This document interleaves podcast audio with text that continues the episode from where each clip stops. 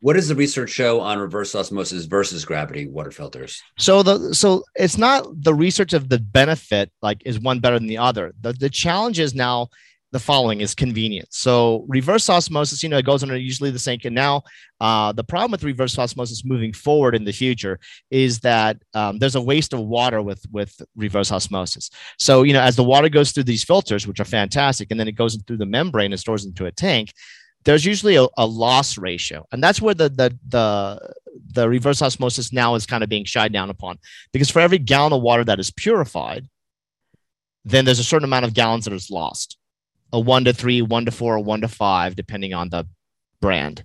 Okay. Now, for the last 20, 30 years, nobody cared. Water wasn't a big deal. And you don't see it because it goes through the it goes through the sink you know, and so you're pouring, you're getting the filtered water from the little nozzle in the sink, and it's all filtering the body, but you're not seeing the water that's being wasted down the sink that is going out through the membrane. Or people go to the store. Hey, I go to the store and they're buying a, you know, they get the, the little blue jugs and they go to the, the health store, the grocery store, and they have that water store franchise things. You know, people are spending 39 cents, 49 cents a gallon of filtered water, which is crazy. When you get a reverse osmosis or a gravity filter, it's about two to three cents per gallon when you actually, uh, you know, kind of figure out the costing of it. And so anybody who's going to the store and paying for water, it's a huge ripoff. That's why stores and franchises are selling it because you're paying more money than gas, which is also expensive, uh, for water, right? But the challenge is saving water. So now they have what they call re, uh, reverse osmosis that are tankless which have a lower ratio, but you're still losing like a, you know one to two gallons. So for every one gallon you you you filter, usually two gallons are wasted. Now, why that is still popular? Because it's easy. Plug it in, instant gratification. You turn it on, water's coming out of the filter. Fantastic. When people use gravity filters, for example, like a Berkey, and there's other brands, but just like that, is that's gravity. So you have to put it in. It will filter out everything. Filters out, you know, sometimes even more chemicals. Sometimes, uh, and you know, they have an extensive list of taking out the PFAS and the and the and the some of the you know, prescription drugs and everything else like that. The problem is there's a wait time, right? So you have to fill the tank, and then you gotta let it gravity, you know, gravity and pull it out. Now, if you're not in a rush, then you do that. So like my house, I, I bought a house that came with reverse osmosis, so it's there. So I use that. But in our office, since we have more time, we use a gravity filter. Why? Because I'm trying to save water a little bit as I go. Oh, you know, over time, and we're all trying to be more sustainable. It's not like rip out everything and change it, but when you can, it's like yeah. So some people like, hey, it's just one or two people in the home, and they don't mind you know reaching over and pouring the water in in the, in the tank and letting it gravity filter. That's fine for like my parents who are a little bit older, that might be a little bit of a chore putting the water and filter, you know, changing it out. It might be easier getting a tankless one and kind of going that way. Either way, though, I always look at try to be sustainable when you can, but more importantly, filter out is super important because a lot of people, you know, if they can't buy organic, for example, as I mentioned yesterday, like how to look at environmental working group, like the dirty dozen and stuff like that, how to eat more organic, what, what you really should eat more organic, organic, everything if possible, but these are the ones that you, you need to pay for organic. But clean water is, is even more important because that's something that you're drinking, consuming larger amounts all the time that has other chemicals that are that are just as uh, just as bad and high in concentration.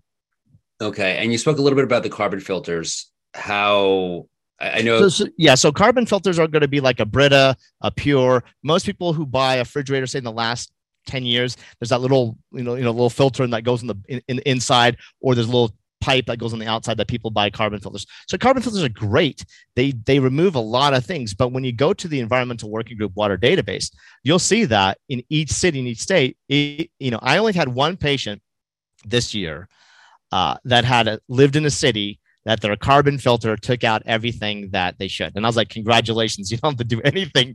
know, just make sure you change your filter.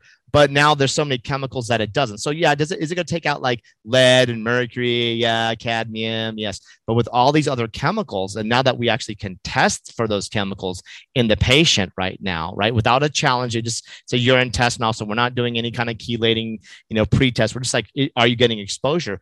If you're testing positive for something and you do your water, eh, you know, evaluation, and if you're still high in that, that means it's coming directly from that water source. And so improving that water technology instead of filtration is key for their longevity because these are in you know people can be like oh i'm plant-based and exercise I'm, I'm doing yoga i pay my taxes go to church all this stuff. And then you know why do i have this problem? It's like because you're just drinking you know 60 80 ounces of water a day that has 20 30 chemicals which are all potential cancer carcinogens and all listed on that site. So carbon filters are good. And i think you know carbon filters you know 20 years ago was all we needed.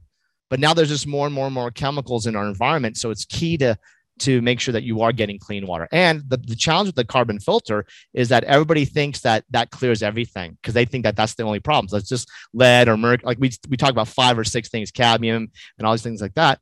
And then now they look at, well, gosh, this is our water report. Now, the municipal water report will be give a report and they'll say the water is clean. That's different what the environmental working group will do. Environmental working group, they will look at all these other chemicals because your, your water shouldn't have the normal bacteria. So every water report from every municipal is going to be clean. They say, yeah, you don't have E. coli. Great.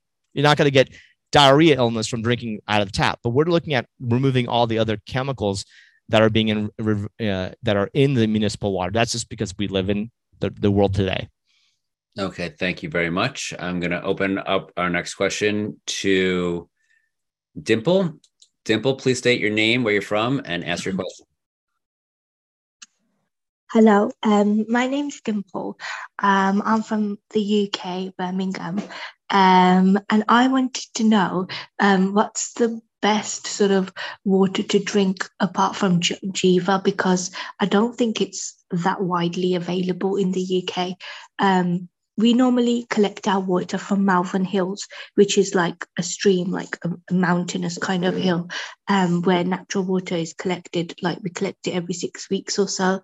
And so we tend to boil that and drink that on a daily basis because they say it's got so many minerals and stuff in it. So, um, but I tried to stay away from tap water um, and tried to drink like spring water from Kirkland and Costco's as well, which is not the best because it's um, it's plastic bottles. So, what would you suggest? Um, so it's a great, uh, nice story, and nice meeting you, Dimple.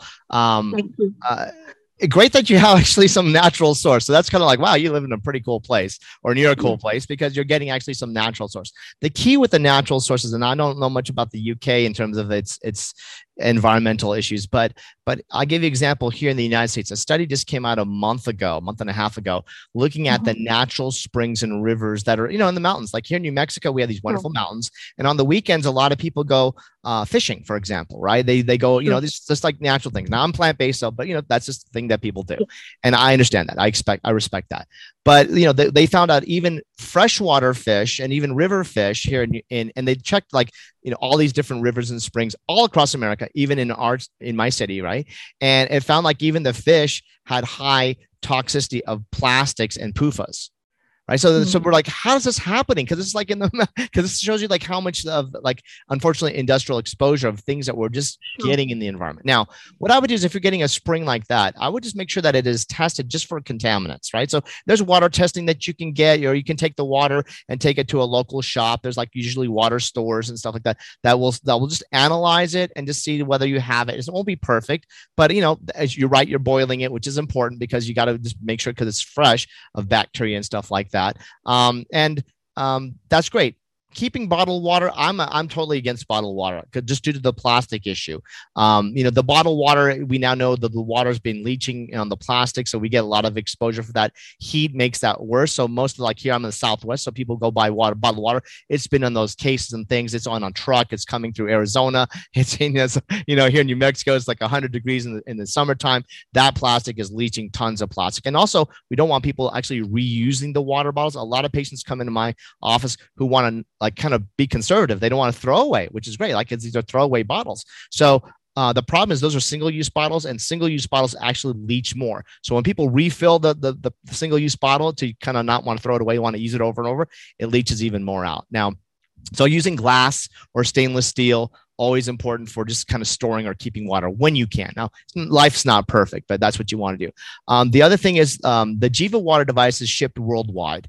So, you know, if you go if you go to the website, you know, jivawater.com backslash rockdoc, it, it ships from India. Um, I think they can easily ship it to uh, England. And if you have any issues, just send me an email uh, to, uh, you know, wellness at sanjevani.net and we can always contact uh, that. And you can also see, but um, I would definitely look at, you know, avoiding the tap water when you can, or make sure that it is tested. But if you are drinking the, the spring or the mountain water, probably going to be less, less toxic than most people's water, but it's always just good to check because where you live, you never know what's upstream. And so if it is good, even better. Congratulations, you're, you're closer to nature than most people. Uh, but I, you know, there's simple ways to actually just have home tests or just go to certain places, probably in the city, and they can just test the water. If it's clean for most of the contaminants, then you're you're, you're much good to go.